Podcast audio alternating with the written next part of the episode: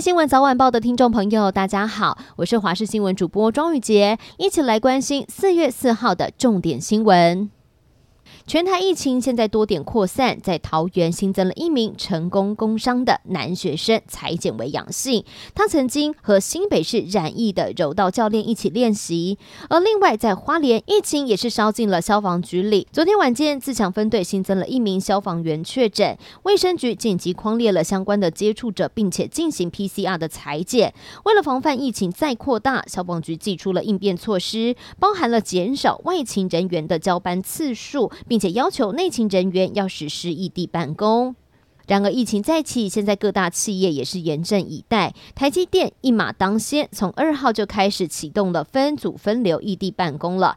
半导体业纷纷跟进，包含联电、世界先宣布了连假结束之后就要开始分区分流。而另外金融业，包含像是富邦金，从年初到现在一直都有分流的机制都没有松绑。而中信银行也要求各个营业单位的同仁，连假结束之前要进行。快筛阴性才能够上工。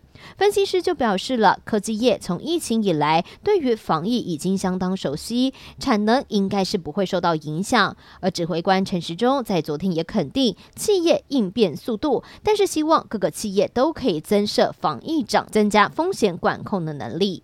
国境之南为期三天的台湾季，因为有北部民众参加之后确诊，活动紧急喊卡，第一时间也针对了足迹有重叠的人来进行裁剪。恒春地区共 PCR 裁剪了八百三十五人，还好全部都是阴性。而活动现场也发放了三千九百四十支的快筛剂，目前回报也没有异常。然而现在更传出屏东大学有上百位的学生参与其中，校方除了紧急做清消，更采取了远距教学。原本人潮拥挤的垦丁大街，瞬间中间的街道全空了，也让业者好无奈。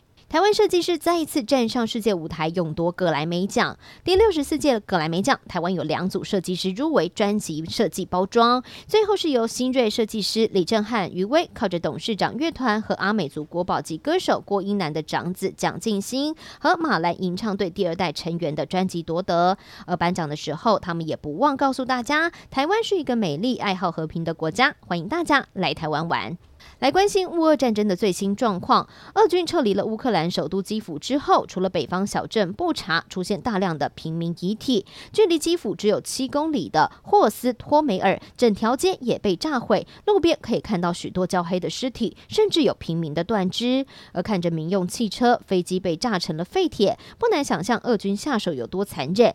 乌克兰国防部长也透露了，全世界必须知道，俄军对平民犯下了罪行，他们杀害了乌克兰的民。众还把手脚绑起来，从后脑勺开枪，而俄罗斯国防部却反驳这样的指控，还声称是乌克兰的最新挑衅。现在英国首相强生也出面的痛斥克里姆林宫的任何假讯息都无法掩盖俄军在乌克兰屠杀平民的真相。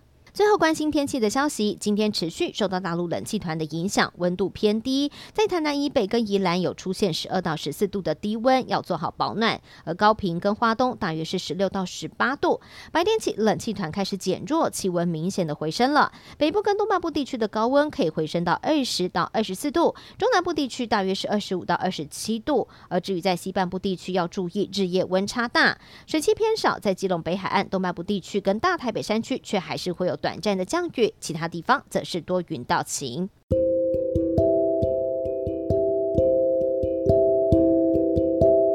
以上就是这一节的新闻内容，非常感谢您的收听，我们下次再会。